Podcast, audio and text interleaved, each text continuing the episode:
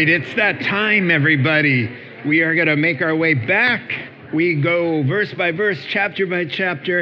It's time to pick up where we left off. It's a great passage filled with awesome insights. Let's ask the Lord for his blessing. Father God, now as we see the five exhortations and some of the behaviors that make or break the church, that either make it a healthy, vibrant, productive uh, community of faith or, or not. Make it something that brings dishonor to your name, Lord, when we don't do life the way you have commanded. So help us to pay attention, Lord. Uh, make this a part of who we are. In Jesus' name, amen. I came across a funny post, uh, the Babylon Bee. Many of you uh, like to check that out. It's a satirical site. There, uh, they like to make fun of all kinds of things like religion, politics, current events, uh, celebrities, and such. Um, satire, of course, means uh, to use humor or exaggeration or irony uh, to ridicule or expose or criticize people's stupidity uh, or vices, and especially hypocrisy. So it's kind of fun to uh, poke fun at, at, these zany ironies that are all around us and chuckle at hypocrisy. Uh, of all kinds, but how do we feel when uh, the parody is about us, right? And so when Christians and churches are the butt of the joke, uh, and uh, sometimes they're roasted over the fires of satire uh, because of hypocrisy, right? So, yeah, uh, if we live contrary to the commands of the God that we preach, uh, then we're just we become more of a laughing stock uh, than a witness for Christ. So uh, the Babylon Bee uh, is run by Christians. They're not afraid to kind of have a little fun with the community of faith uh, and with some satire to remind believers how ugly and ridiculous it is when we don't act the way uh, we preach or uh, live the way that Christ wants us to, and how damaging that is uh, to our Christian witness uh, in the world. So I have a picture with the byline, and then I'll read the little post. That's kind of funny.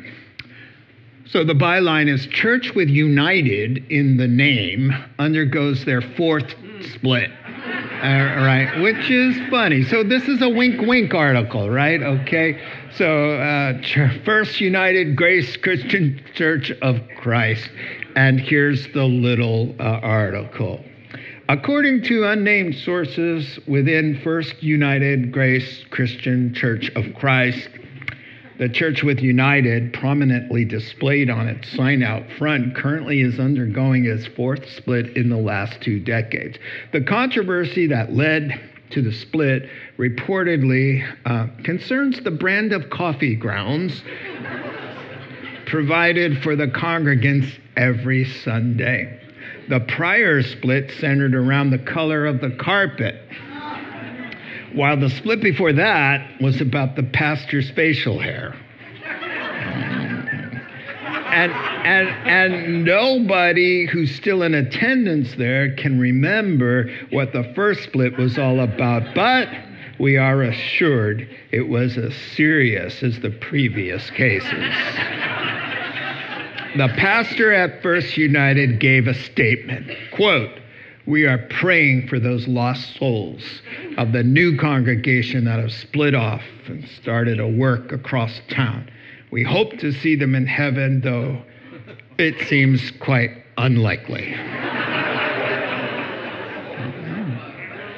and we laugh and we cry because uh, many of us have been through uh, similar situations where uh, churches split and divide, or there's trouble in paradise over the silliest of things. And so, uh, yeah it's an ouch for sure. We get the point. Bad behavior of believers brings disgrace to the name of Jesus, reflects poorly on the cause of Christ, and as a result, it pushes unbelievers away instead of drawing them.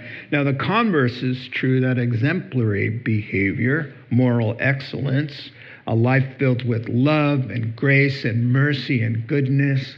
It brings honor to Christ and, it, and, and God uses it to draw people to Himself. And, and really, this is what it's all about. Uh, this is the theme of the section uh, that, that we're in here, chapter 3, which actually here in First Peter began in chapter 2 at verse 11. And some of your Bibles have titled, entitled the section, uh, Living Godly Lives in a Pagan Society. Uh, pagan just meaning unbelieving and perhaps hostile. Uh, and, and so, yeah, how to live for the Lord, this section that we're in, context here, how to live for the Lord in a hostile, unbelieving environment and maintain a compelling witness to the faith. And so this is it. And Peter's essentially really elaborating on Jesus' words that he heard 30 years uh, previous, uh, where Jesus said, You guys are the light of the world. The Holy Spirit indwells your heart. He says, I'm the light of the world, but I, by my Spirit, live within you. And so your task is to live in such a way, to shine your light in such a beautiful way that others will see the goodness of your lives and be drawn to God, come to know Him, and be saved and live for His glory. Matthew chapter 5, verse 16. So uh, he's Peter's been talking now, as you've been seeing, uh, about shining the light or being ideal witnesses uh, ideal witnesses as ideal citizens, hardworking employees, especially when our bosses are unreasonable and harsh, that we still work as unto the Lord. And, and, and we are to have beautiful, loving, grace filled marriages that, that are enviable that draw people uh, to our Lord. And so now Peter wants to round out his thoughts here and kind of conclude this particular subject of shining for Christ in a dark world. And that's where we pick up now, uh, chapter 3, uh, verses 8 through 12. Verse 8. Finally, all of you, everybody in the room, we're not just talking about employees or wives or husbands, all Christians live in harmony with one another, be sympathetic, love as brothers, be compassionate and humble. Do not pay evil with evil or insult with insult, but with blessing, because to this you are called, so that you may inherit a blessing. Then he goes to uh, Psalm 34. He says, Because it's written, whoever would love life and see good days must keep his tongue from evil and his lips from deceitful speech. He must turn from evil and do good. He must seek peace and pursue it. For the eyes of the Lord are on the righteous, those right with him who live in right ways. He, and his ears are attentive to their prayer. But the face of the Lord is against those who do evil wherever he finds that evil, even in his own people, you see. And so the ramifications may be different, um, but still, uh, Christians who sin uh, it's not a it's not a it's not a good thing. Obviously it invites chastisement and that's the point of there. And so we are going that's our reflection uh, for this morning the text i should say. Uh, it divides quite nicely. Uh, the first exhortation is that first paragraph uh, verses 8 through 10 uh, really and it's the exhortation. He gives you five uh, godly character qualities that make or break the church. This is what a true, healthy, active, um, blessed congregation looks like. And then, uh, second, is the admonition, the consequences of, of either obeying these commands or disregarding them. You'll either be blessed by God or disciplined by God. So let's break it down, verses 8 through 10 on the screen. God's commands. You know, I like to say, first of all, that these uh, New Testament exhortations uh, are in command mode. They're every bit as much of a command as the Ten Commandments. They're the New Testament commands. They're not suggestions. They're not the way we, we might be or should be, what, but what God demands that we are. And so uh, that's what we're looking at now, uh, what he requires of, of, children of God who've been filled with his own spirit. And so uh, back to that unsavory satirical article. Uh, about the about the latest at the First United Grace Christian Church of Christ, uh, they were none of those things. Now, they were the opposite of every single word in the title. They weren't united, they were divided. Uh, they didn't have any grace for one another, they just had resentment and anger. And they certainly weren't acting Christian because Christian means Christ like. And so they were acting more like unbelievers, and definitely not a church as defined in the New Testament.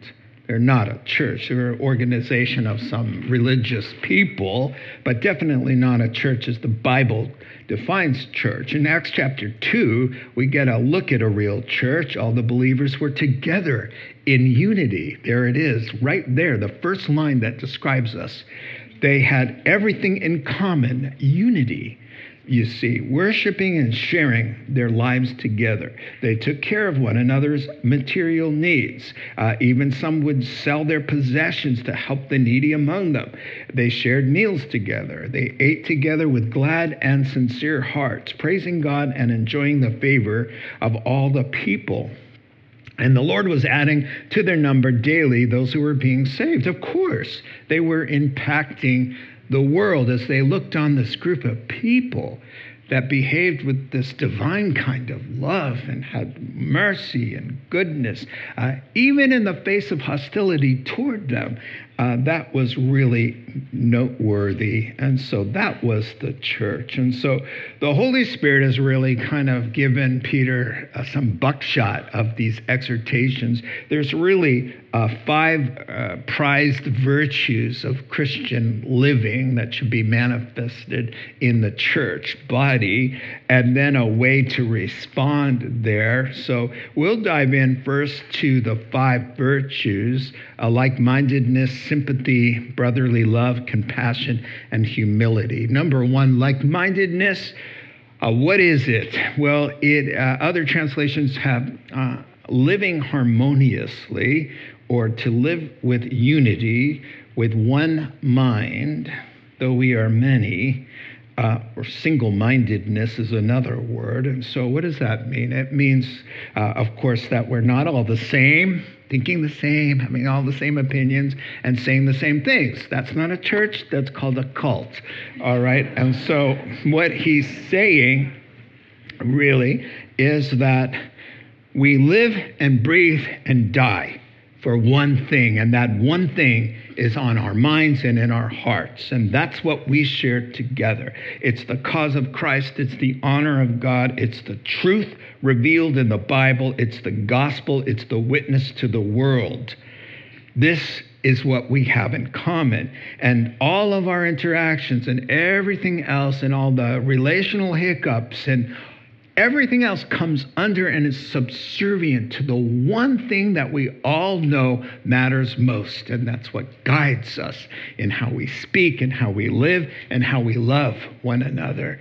It's that one glorious thought that the Lord Christ is coming and he appears, and this coming world is standing with imminent judgment hanging over its head. And God is in the business right now of saving the world. And this is why unity is so important because He's saving the world through the church.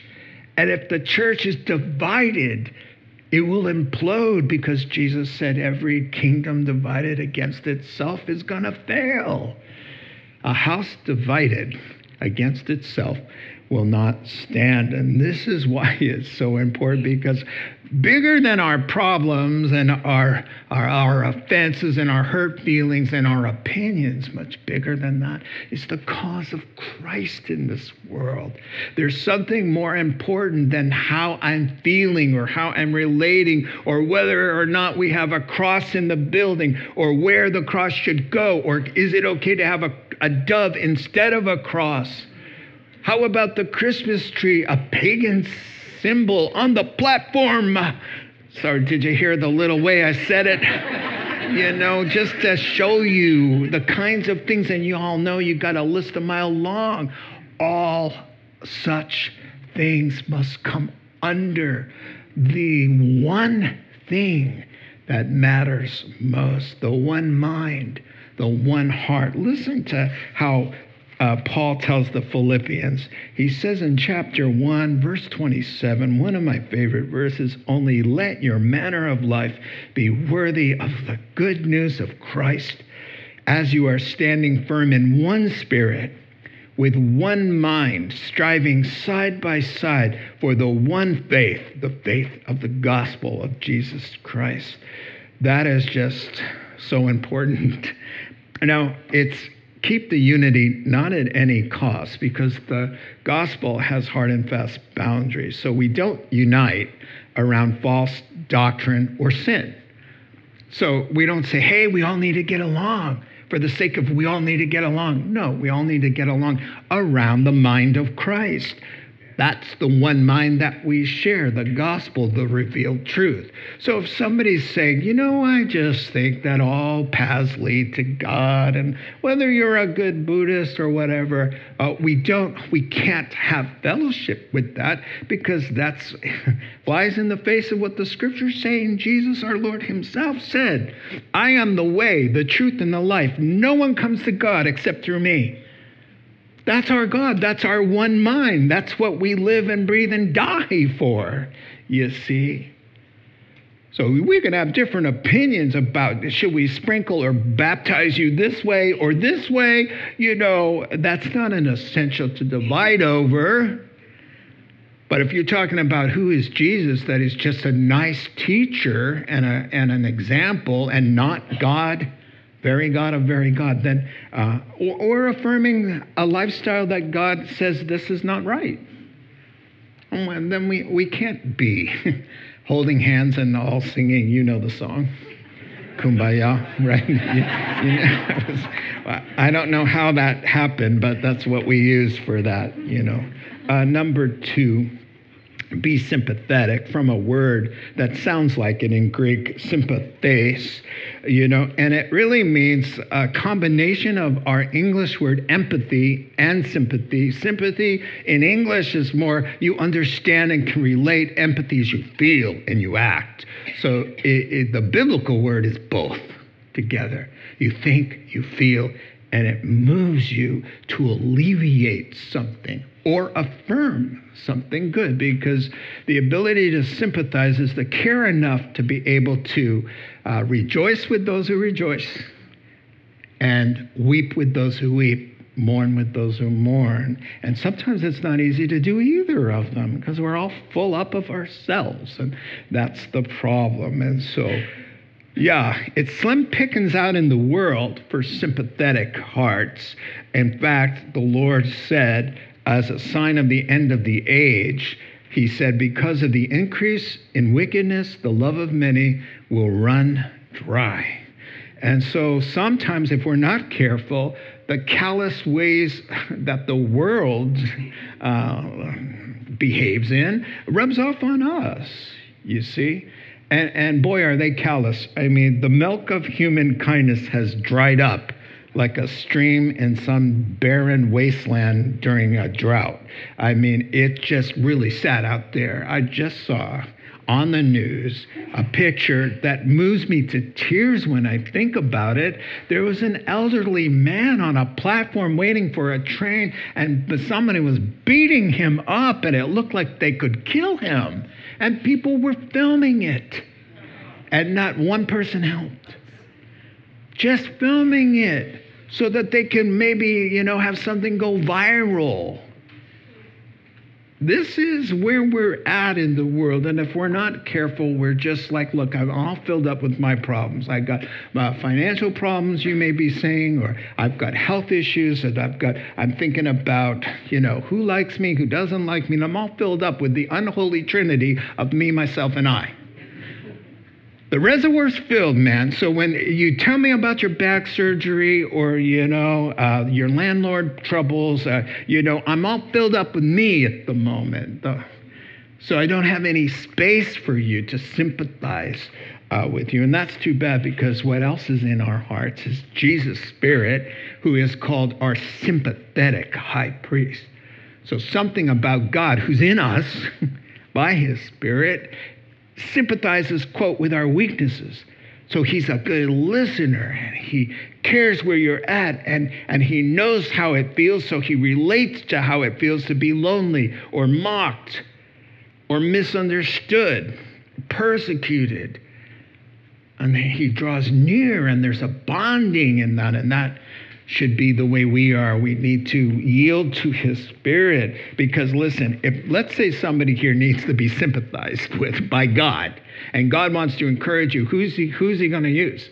How does God encourage anybody? Well, he does it by his word, true. But more importantly, in some ways, practically speaking, he will encourage somebody through you, through our mouth, through our love. You see? So, the reason you need to let God and I need to let God make us more sympathetic is because nobody will receive encouragement from God until he can stir that up in somebody. So it's God who wants to uh, comfort somebody, and then he stirs that up in you, and then God's comforting them through us. That's why we need to do that. And so, yeah, uh, brotherly love or affection, it's different from all kinds of other loves. There's a specific word for it uh, in the Bible. And it says, you guys have to remember, you're not, this is not the Rotary Club. This is not a religious group of people come in and sing spiritual songs. There's something supernatural, uh, miraculous has gone on here uh, miraculous being that God Almighty has done something, put His Spirit in our, our hearts, and knit all of us together as a forever family with, with uh, bonds of love forged in eternity past that will last forever and ever. He says, You are brothers. You are sons and daughters of the Most High God. How did that happen? We have something in common, don't we? Well, we were lost doing our own thing, and the kindness of God led us to repentance. And here's how it says uh, in the Bible He says, He came to His own, the Jews, and, the, and they did not receive him. And though the world was made by him, when he came into the world he made, no one recognized him as such. Yet to all who received him, here we are. To those who believed in his name, he gave the right to become children of God. Oh, children not born in the natural way, not by human decision or a husband and wife, but born of God, breathed by God's Spirit, and we became born again children of God in that life. And then He knit us to Himself and He knit us all together. And He says, You guys have the same benevolent Father, you have the same horrific past. You've been called out of the same darkness into the same kind of light. You have the same Savior, the same Spirit, the same Bible, the same commands, the same struggles with sin, the same enemy, the devil, the same persecution. We are mocked in the same way, mistreated in the same way, insulted in the same way, and we share the same kind of joy and the same kind of hope. We are going to a place that the Bible says, eye has never seen, ears have never heard, nor has it entered into the mind of any man the wonderful things God has prepared for those who love him. Uh, 1 Corinthians chapter 2 and verse 9 there. And so this is why he says, you love one another. You know, blood is thicker than water, the saying, and it means family bonds will always be stronger than other relationships. Well, in this case, yeah, because the thickness of the blood that we share was shed by the Almighty God who clothed himself in human form so that he could shed his blood and save our souls. And that blood is something that we all share. Every single Christian, whether they're uh, difficult to get along with, whether they're sweet and nice, or whether they're abrupt and rude, his blood bought them. His blood bought us. And then he says, You are to love your brother, your sister. Compassion is akin to sympathy, and they're really all kind of the fruit of love itself, but they all have kind of a different nuance. So when he says be compassionate, um, it's really, you know, sadly, sadly, sometimes I think when he says love one another, it, it is sort of like a no brainer, like we don't need to, to be told that. In fact, First John, John says, Beloved, you have no need for anyone to teach you any of this. And he's talking about love. Because you have the Holy Spirit. And, and he is upon you. His anointing is on you. And he teaches you everything you need to know about love. So a true test if somebody's going to heaven or not and knows the living God is this Are you loving? It doesn't mean you're perfect. We have a sin nature. We have uh, two steps forward, three steps back kind of thing. But is there the love in your heart for God's children? First John says, if you don't have love for God and for his children and for the gospel, the cause of Christ, there's no compassion for lost souls.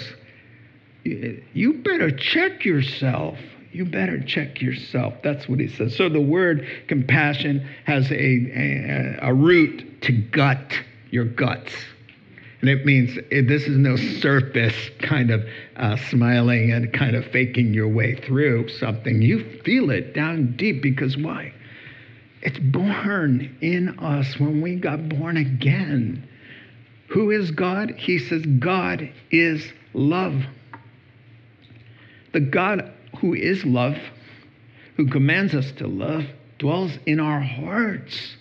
So, really, the good news about this is, is that it's uh, manifesting all of this stuff is not within our willpower. It's about yielding to the God who is all of these things. These things don't reside in our hearts. Paul the Apostle said in Romans chapter 7, he said, No good thing dwells in me outside of the Holy Spirit. I don't have any of this. I'm just the opposite. I'm impatient. I'm short. I, I, I'm uncaring. I can have a callous heart. All of those things, that's me. I'm self absorbed in all of that but the Holy Spirit of God came into us. And it's learning how to set our minds on the Spirit, which is life and peace, and not upon the sinful nature. And to learn how to yield, to say with John the Baptist, I must decrease, he must increase. And as we are filled with Him and learn, it's all about learning how to yield and cooperate to the Spirit who can be compassionate uh, through us. And I'll tell you what, you know, if you don't have this compassion or love, uh, well, here's what 1 Corinthians 13 says. And this is sobering to me if I could speak with all the languages of the world and of heaven itself and didn't love others, I'd only be a noisy gong or a clanging cymbal. If I had the gift of prophecy and I understood everything, all of God's secret plans and possessed all knowledge, if I had such faith that I could move mountains but didn't have love, I would be nothing in God's sight. The world may have its opinions, I may have my opinions. But without love, a consistent love from God, through me, I'm nothing. If I gave everything I have to the poor and even sacrificed my body, I could boast about it, I guess, but if I didn't love others, I would have gained nothing. So, this is a sobering, sobering verse to just keep repenting, keep trying, keep yielding so that the love of God could be manifest through us, not just with smiles, but with action. It will either make you a hero or a zero. Uh, moving on. Finally, in the list, humility. He says, be humble. Hum- humility and being humble. Something that none of us are by nature, of course, but it's the cure all for the congregational uh, conflicts there'd be no conflicts because most of the conflicts in church and in our world uh, as a result of you know uh, pride and ego. There's just too much of us. So the idea is a humble person the word means low to the ground. A humble person who's low to the ground there's not a lot to offend there's not a lot about me, me and my rights, and how dare you, and all of that is gone because humble people don't talk like that. Humble people are low to the ground. It means to make yourself small. Humility is not thinking less of yourself, it's thinking of yourself less. That's the way it is, you see. And that's not easy to do. Only the Holy Spirit. Only this is why a radical Christian life is, is a must. Because everything he's asking us to do requires a radical Christian commitment. This is a person who gets out of bed, the first thing they reach for is their Bible, not their phone, unless the Bible's on their phone. I'll give you a pass for that. But this is the kind of person who's always praying during the day, you know, and always thinking about the Lord and got worship music on in the background because, quite frankly, from, from my point of view, I can't do any of the things God requires of me without constant and dedicated Christian disciplines. I can't. I can't do any of it. I can't, can't pass through the church. I can't be nice to people. I can't be nice to people who are nice. Uh, you know, if I'm not if I'm not in the mood, you, you know, if I'm not in the right place, let alone be nice to mean people. That's what he's going to ask you to do. Now, how in the world could you do that if you're not on your knees a lot? You got to be on your knees. You got to take this thing seriously. And the reason why you're so frustrated is because you're not, perhaps taking it as seriously as you should and as I should. That's the thing. Well, I, you know, always, I don't have the power to be that. I can't do that. God never calls us to do something that we can't do. He calls us to things that, that with Him we can do. You see, He wouldn't ask you to be or do something uh, that would just frustrate you. He's asking you to be this because you can. It's just a question of will you pay the price to deny yourself, your sinful self, pick up your cross and follow and let Him lead the way. Humbleness, not easy to come by. The thing that always helps me, instead of being arrogant, insolent, stuck up, self absorbed, self assertive, harsh and aggressive, and judgmental, um, instead of that, uh, to think about Christ. And here's the thing because uh, back in the day, nobody wanted to be humble because in the Roman Empire, it made you less than. It made you, this, this, Humility was for poor people, down and out people. The bottom of society was allowed to be humble, but what they prized was boldness and self assertiveness and everything that the Bible says, you know, no, you're not about tooting your own horn and all of that stuff. And so we look and we see the greatness of our God, who is humble in nature. He told people, Come to me. You don't have to be intimidated or afraid because I am gentle and, quote, use the same word, humble and lowly in heart. This is who he is. Philippians 2 says, though he was equal to God in every way, he did not use that fact to take advantage of that for himself. Rather, he, same word, humbled himself and took on the appearance and the form of a man and a servant. And he went to that cross as a humble slave, doing the work the Father had for him, which was to die uh, for our sins. So if the Lord of glory can be humble in heart and to uh, get down on his hands and knees at a dinner and wash dirty feet because none of the guys wanted to do it. You recall, they walked in fighting at the Last Supper. Who is the greatest one? I'm greater than you. No, I am. That's how they were doing it on the night of the great Last Supper. And Jesus just telling them that he was going to the cross and he was going to die and that he had sorrow in his heart. And they're all, yeah, yeah, yeah, yeah. Well, who's the greatest here? And so when they went to, into the house in the upper room, God made sure there was no servant there to wash their dirty feet. Nobody ate with dirty feet. And there was nobody there by God's design. And nobody, well, when that happened, somebody in the party would say, okay, I'll wash the feet. But by doing so that night, they would have admitted, I'm not the greatest, I'm the least. They would have lost the argument. So they all went to the table like this and with their dirty feet. And Jesus looking at their dirty feet and they're reclining, and the dirty feet are all up in the air. and they're all like this, and they all know what has to happen, and they're all trying to pretend it doesn't have to happen. And Jesus says, Guys, you're fighting about who is greatest among you.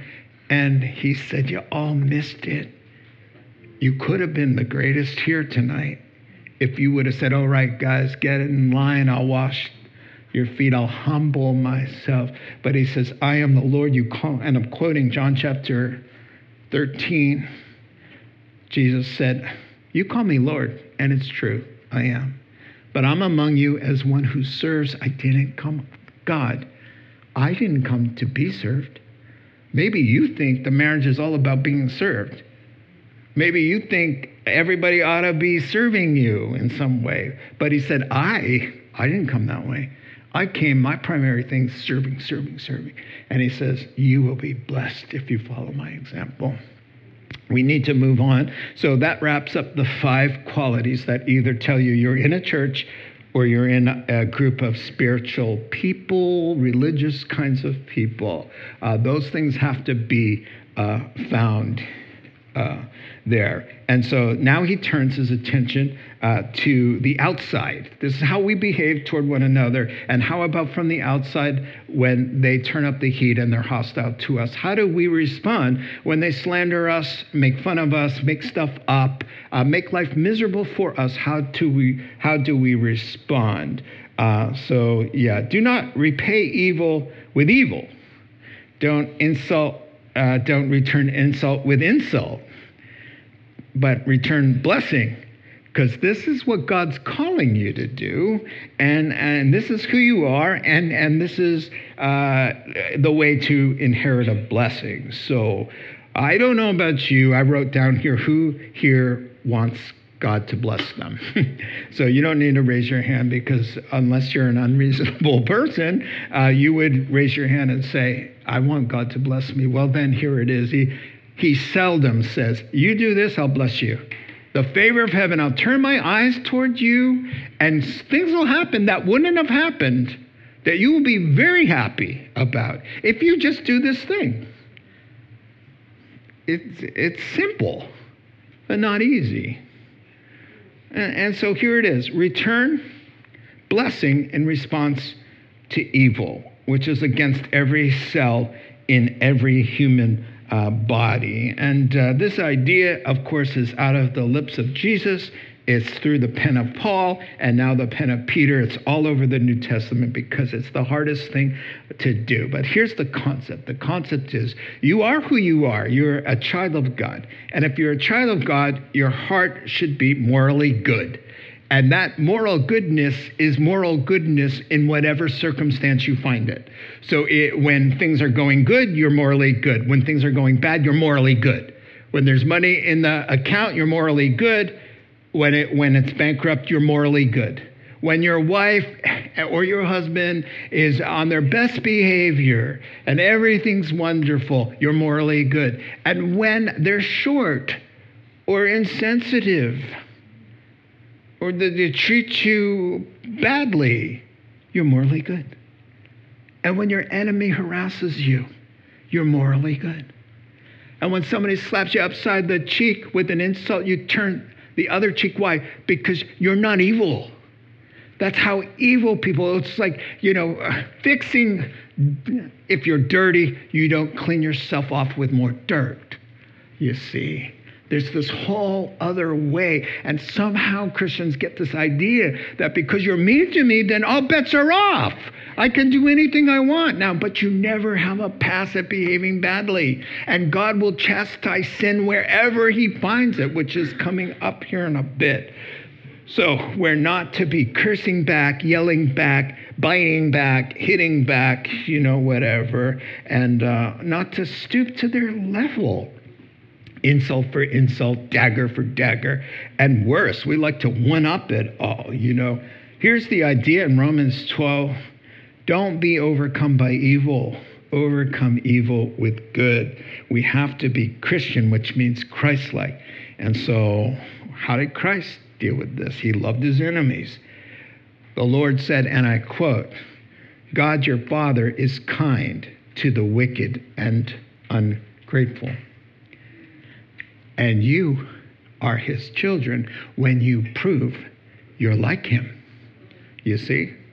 And Jesus says, He goes, okay, sinners love sinners. So you love people who are nice to you? That's nice. Yay, atheists do that. Then he says, How about when somebody aggresses you, uh, mean to you? Love your enemies because God is like that. He so loved the world that that includes a lot of enemies. And so we need to be like our Father. And the Lord called out the Pharisees and said, You guys are like your father. Yikes. He said, You guys are liars like your father, who is the father of lies. And who, who would be filled with rage and revenge and wishing harm on somebody. Who, who does that? That's not God. And that's our Father. But there's another Father out there, and his heart is filled with malevolence and evil. And boy, I'll show you. I'll bury you. Sorry, I don't know where that came from. I watched that in a movie. He says, Who's your father? Well, you can say all you want. God, God, God, God. No, no, no. Let's just play the tape of the last year and we'll find out who you're more like. And I'm not saying that that condemns us, it just shows us, whoa, I got a lot of work to do in letting the Lord use me. One last thing here.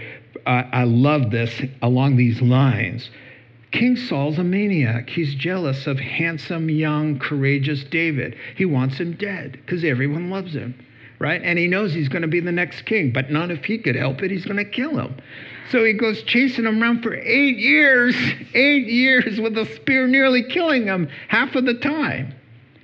So uh, he wanders into a cave David's hiding in there, and he can and he has that opportunity. He doesn't see him; his back is turned. He has the opportunity, and all his guys are saying, "Kill him! Kill him! God has given you the opportunity, David. Kill him!" And David says this: "From evil doers come evil deeds. I shall not lay a hand on my Lord the King." He said, "Look, murderers murder." Killers kill. That's not my heart. Slanderers slander. Violent people are violent. Wicked people say wicked things. And he says, That's not me. Even when I'm aggressed and when they were killing Stephen with stones crushing the life out of him, piling on rocks after rocks where he can't breathe anymore. His last breath was, Don't hold this sin against them, Lord. Because his heart's good. It's good when he's in a feather bed, and it's good when he's under a pile of rocks. That's why he says, You gotta do this, that you inherit a blessing. That's what he wants. And so let's finish up here. Um, we're to turn to the psalm here. There we go. Let me say a, a, last quote from a Puritan who wrote along these lines To return good for evil is godlike. To return good for good is man like. To return evil for evil is beast like. Uh, to return evil for good is devil like. Yeah, so now he wants to say, Hope you are paying attention because, as the psalmist says, those who pay attention and with their full hearts are trying. They're not perfect, none of us are, but you've embraced this way of life as your life then God is going to bless you. And if you disregard this and pay no heed to it, then no matter who you are, He's going to deal with you. And so, uh, for it is written, for who would ever love your life. So he says, Do you want to love your life? God gave you a life. Do you want to enjoy it? Answer, yeah. You know, like I always ask, do you, the simple question, you know, would you rather have an ice cream cone or a punch in the face. You know it just it comes down to this. He's going to just reason with us you know? So he says do you like your life? Do you want to enjoy life? Do you want to be happy? Yeah okay yeah. Uh, do you want to see good days? You know it doesn't mean there's no adversity because all christians god uses adversity. But do you want the adversity that God wants you to have and be blessed that He's using for uh, all things together for good? Do you want God's blessing or not? Is the question, right? Then, three things you got to do. Number one, you got to keep a tight rein on your tongue. James, right? Chapter 3. Keep, keep, keep a tight rein on your tongue. Uh, watch your mouth. Uh, keep it from evil and deceitful speaking. Uh, number two, watch your behavior, as he's been saying. Turn from evil and do good. And number three, you got to be all about peace. And that's not the peace of absence of war, that's between people, peacemakers, and pursue it. There's a difference. And then he says, because God is watching and he's going, and, and he deals with us according to how we treat people. That's just the fact of life. So, uh, the three things, if you want to enjoy your life and have God's blessing on your life, number one, you really watch your tongue, control your tongue. And James says, Good luck with that. All right? So James says, really, he really does. He says, likewise, the tongue is a small part of the body, uh, but it makes great boasts. Consider what a great forest is set on fire by such a small little spark. The tongue is also like that, a fire, a world of evil among the parts of the body. It corrupts the whole body, sets the whole course of one's life on fire, and is itself set on the on fire by hell. Wow. Verse 7, he goes on. All kinds of animals, birds, reptiles, sea creatures can be tamed and have been tamed by man, but no human being can tame the tongue. It's a restless evil full of deadly poison. Our tongue is prone to evil, uh, and, and I'm writing, our, our tongues are prone to evil, especially when we're under pressure. And this is why he's saying, Watch your words because uh, never are you more tempted to lose it when you're feeling pain or aggression. Uh, so, uh, though James says, while no man can tame the tongue, God can. And it doesn't surprise me, and it's quite uh, really uh, a joy to notice that when the church was being born, and it was happening on the day of Pentecost, the miraculous new people of God, a new world order of human beings. What was the first miracle? As we were being formed, our tongues were being commandeered by the Holy Spirit. The Holy Spirit now taking over control of the unruly member that no man can tame. Christianity 101 the tongue is tameable. How many times in my life and yours, before I'm speaking, as I'm thinking about saying it, and while I'm saying something that is inappropriate and wrong and ungodly and not godly, uh, I get a little this. Hey, hey, every single time, just shut it down, shut it down, shut it down. And I have a choice. Am I going to yield and be Christ like or not? And it's really hard because, oh, you want to say it so bad, you know? And uh, God says, if God tells you this isn't edifying, this isn't their business, this makes that person look bad, this hurts the cause of unity in the fellowship, stop it. And uh, you can. You can. He says, if anyone considers himself religious and doesn't keep a tight rein on their tongue, he deceives himself and his religion is worthless. Oh, man. That's just a slap right across the face saying, my Christian life, if you're like this and saying whatever you feel like, your Christian life is worthless? That doesn't mean you're not going to heaven. It just means you're not a lot of good to God here. Not a lot of good to God here. And then, who wants to get to heaven? Show me hands. And uh, no, not yet. Uh, not yet. who wants to get to heaven and find out you were a big problem and a lot of work?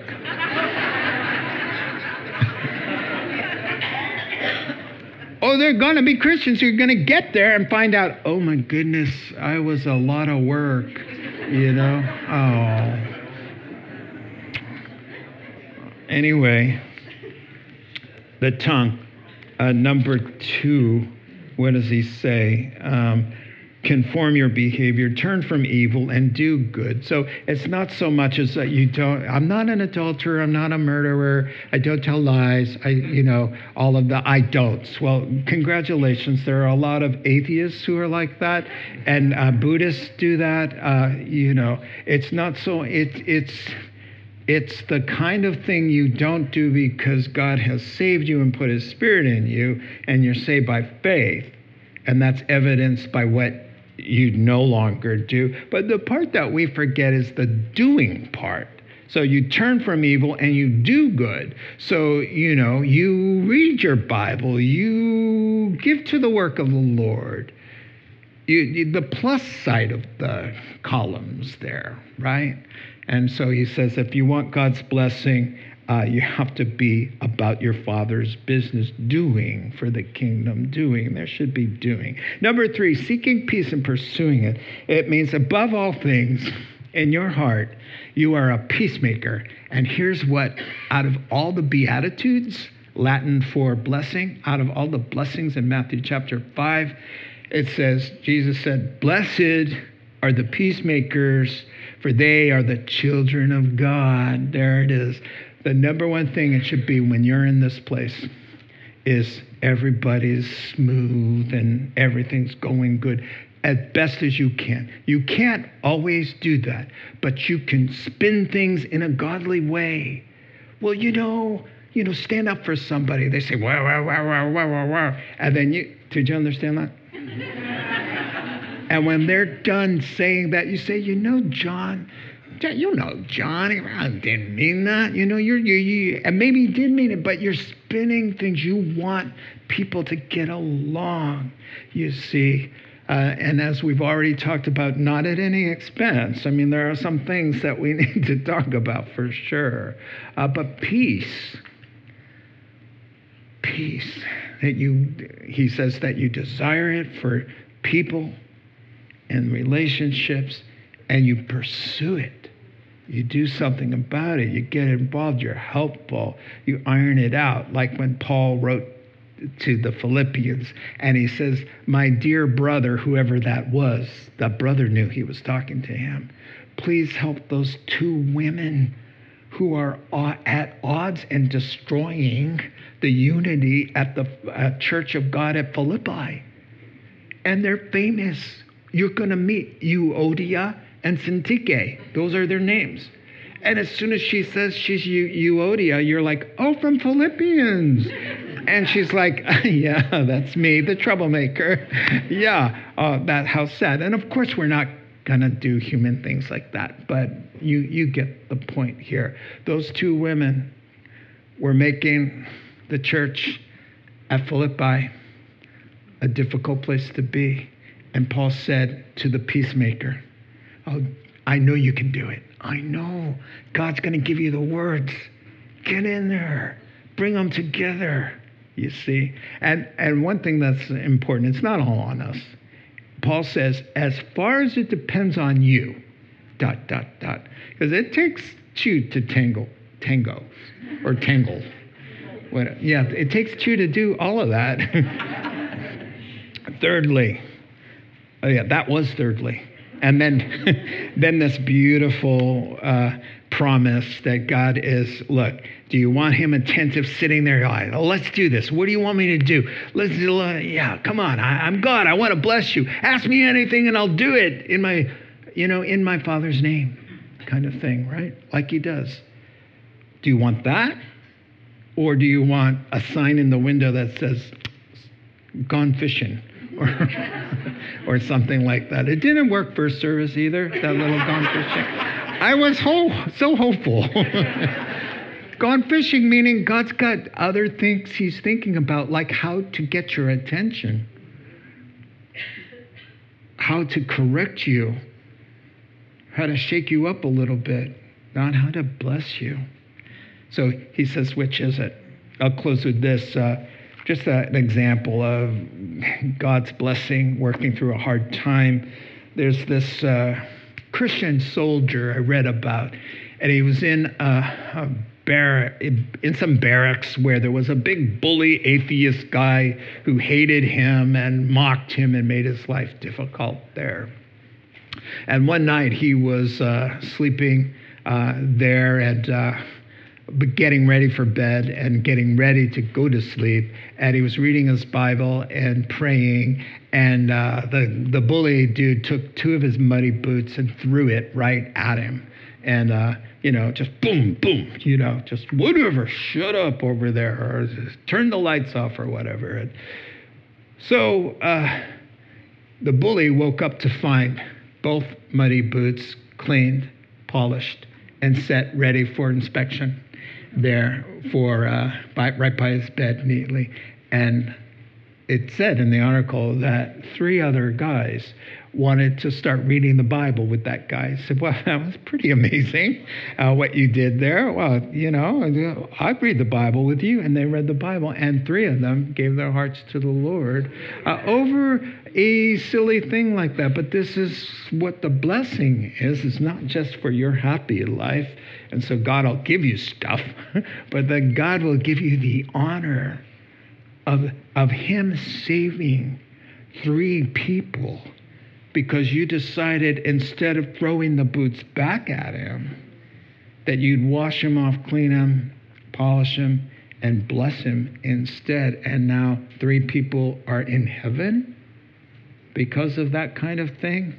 That's a blessing that we all want. Amen. Amen. Let's pray. Father God, we look to you now. These are simple things, but not easy. That's for sure. So give us the desire to put some of this into practice in Jesus' name. Amen. You've been listening to the Rocks podcast. Our regular services are held on Sunday mornings at 8, 9:30, and 11:30 a.m. in Santa Rosa, California. If you'd like to learn more, please visit our website at cctherock.org.